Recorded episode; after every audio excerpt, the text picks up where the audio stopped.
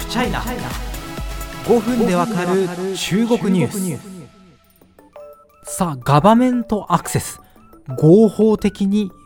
まあ、対象国の個人情報を奪い取るという諜報活動についてお伝えしています。前回ガバメントアクセスについて説明しました、まあ、簡単に言うとやり方2つありまして外国に置いてある、まあ、日本企業が使っているサーバーをおい刑事捜査に使うぞ。これ捜索差し押さえ令状ね。そのサーバーいただきます。中身からデータ抜き取りますという方法。もう一つは日本国内にサーバーがあるけれども海外からそれにアクセスする人が中身を除いてその海外から覗いてる人に対してお前あの日本サーバーの中身見てるよな。その中身の情報を俺たちによこせ。ということがやれる方法。この2つですそしていわゆる LINE 問題ではこの後ろの方ですねあの中国の技術者がサーバーにアクセスしてたっていうのが非常に問題視されたということをお伝えしました。ということを考えるとまずねあの海外サーバーってめちゃめちゃ危なそうに見えてきません？あくまで印象の話ですよ。あくまで印象の話ですからね。あの海外にサーバーを置いてるってなると、いざとなったら、別にインドでもブラジルでも韓国でもインどこでもいいんですけど、おい、そのサーバー、ね、この操作に使うから、押収しますってことできちゃうじゃん。じゃあこれやっぱ日本にサーバー置くしかないねっていうふうに思っちゃうんですけれども、あ専門家の考えはちょっと違ったりします。日本にデータを置いている企業や組織でも山ほど事件は起きてます。日本にあれば安全ということはありません。と、まあ、こうお話になるのは川口設計の川口博代表取締役です。なんでこの方にお話聞いたか単純明快です。もちろんサイバーセキュリティの専門家でも、えー、あられますけれども、さらにこの LINE 問題を検証した委員会でも技術検証部会の座長も担われた方なんですね。まあ、技術的な見地で LINE 問題、どこまで、どこに問題があって何がその根源なのかということをお調べになった方です。まあ、要はその安全かどうかっていうのはあの必要な措置が取られているかどうかで判断すべきですよと川口さんはおっしゃってますただその一方でやっぱり海外にサーバー設置した場合ガバメントアクセスのリスクも生じるということを指摘なさってます。まあ、そのアメリカのスノーデン事件というのもありましたよね。あのアメリカがですね、まあ、あの電話回線の大規模情報収集を行ってたと、さらに名だたる IT プラットフォームが協力していたということが明らかになった事件ですけれども、まあ、こういったことも踏まえて、日本にデータを置くべきだという議論があるのは、いざという時に日本の法執行機関で抑えられるという安心感があるからじゃないでしょうかというふうに川口さんは指摘しています。とはいえ企業で実務に関わってる方とかお感じになってると思うんですけど全てのデータを日本国内に閉ざして海外からのアクセス一切しちゃダメ。もう日本人だけみたいなことにするのってちょっと現実的じゃないですよね。しかも別に日本人だから絶対安全か海外だから絶対危険かってそんなねあの限った話では全くないので。あの川口さんもですねいやこれについて悩んでる企業はたくさんありますよというふうにした上でこうお話になってます。ガバメントアクセスがどの程度あるかとなるともう民間企業では調べようがありません。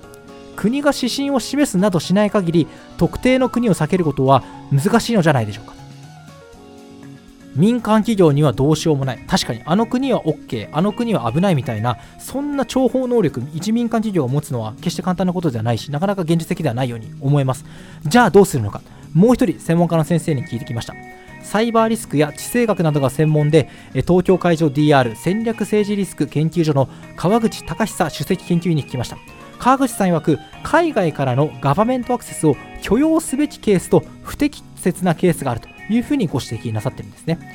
まあ、そもそも前提としてこのガバメントアクセス世界中どこの国でも起こり得ると川口さんは指摘しています。しかし、まあ、あの前回もお話ししたように純粋に犯罪捜査を目的としたガバメントアクセスとあるいは諜報とかあるいは自国の産業振興を狙ったものが混在しているというんですね、まあ、するとやっぱり民間企業にはデータよこせっていう要請が本当に妥当なものなのか検証する術がないと。つまり合法ではあっても不当かどうかはわからないんですということなんですね。じゃあどうしようか。やっぱ海外にデータアクセスしちゃダメなの？でそうではない。データ引き渡し許容できるか2つの基準があるということをお話になってます。1つはその国が民主的な統制を受けているかどうか。例えば情報機関に対して議会が監視や監督をしているかです。他にも司法が牽制を聞かせているかメディアが行政のチェック機能を果たしているか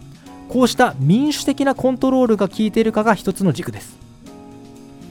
もう一つは実際にサイバー攻撃など不当な活動をしているかです。アメリカ国家防潮安全保障センターのビル・エヴァニナ前長官は中国はアメリカの成人の8割ものデータを持っていると指摘しています。民主的なコントロールが効いておらずこう実際に情報を取りに行っている国は NG だと思います。とおっしゃいました。つまり日本と同じ法の支配民主主義といった普遍的な価値観を共有している国だったらまあまずは OK だよね。あとは実際にサイバー攻撃とかで日本の個人情報とか重要人物の個人情報を取りに来てるかどうなのかっていうのもやっぱりちゃんとチェックすべきだよね。ということですね。ただやっぱりこの2つの基準もかなり流動的だということで今はこれでいいと言っても10年後も同じでは同じとは限りません。ということを川口さん付け加えてます。さあその上で一番気になるところ私もそうだけど不本意な情報流出どう防ぎか。ねもうここまで、えー、お聞きになってくださってる皆様サーバー日本に置けば大丈夫っていう理屈はですねもう通用しないパーソンになってるはずです。川口さんもですねサーバーが置かれてる場所は日本でも開発や運用委託先が海外という例は多いというふうにお話になった上でこう話します。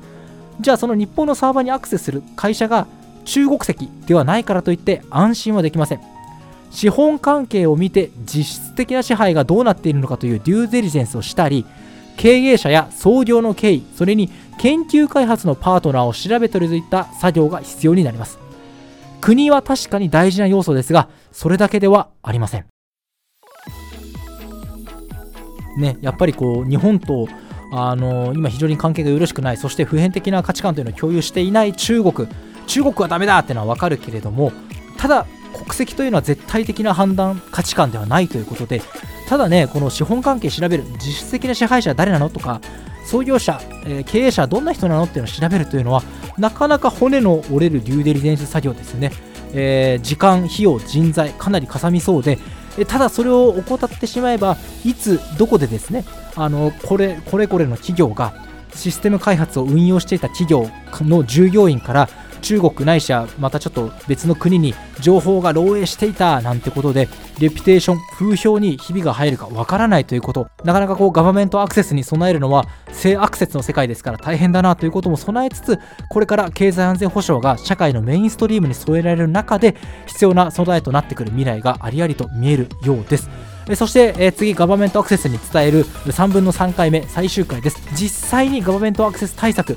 実は日本政府の統一的なセキュリティ基準にも盛り込まれてますしそこに対応しようと当たっている企業も存在するという話をしていこうと思います。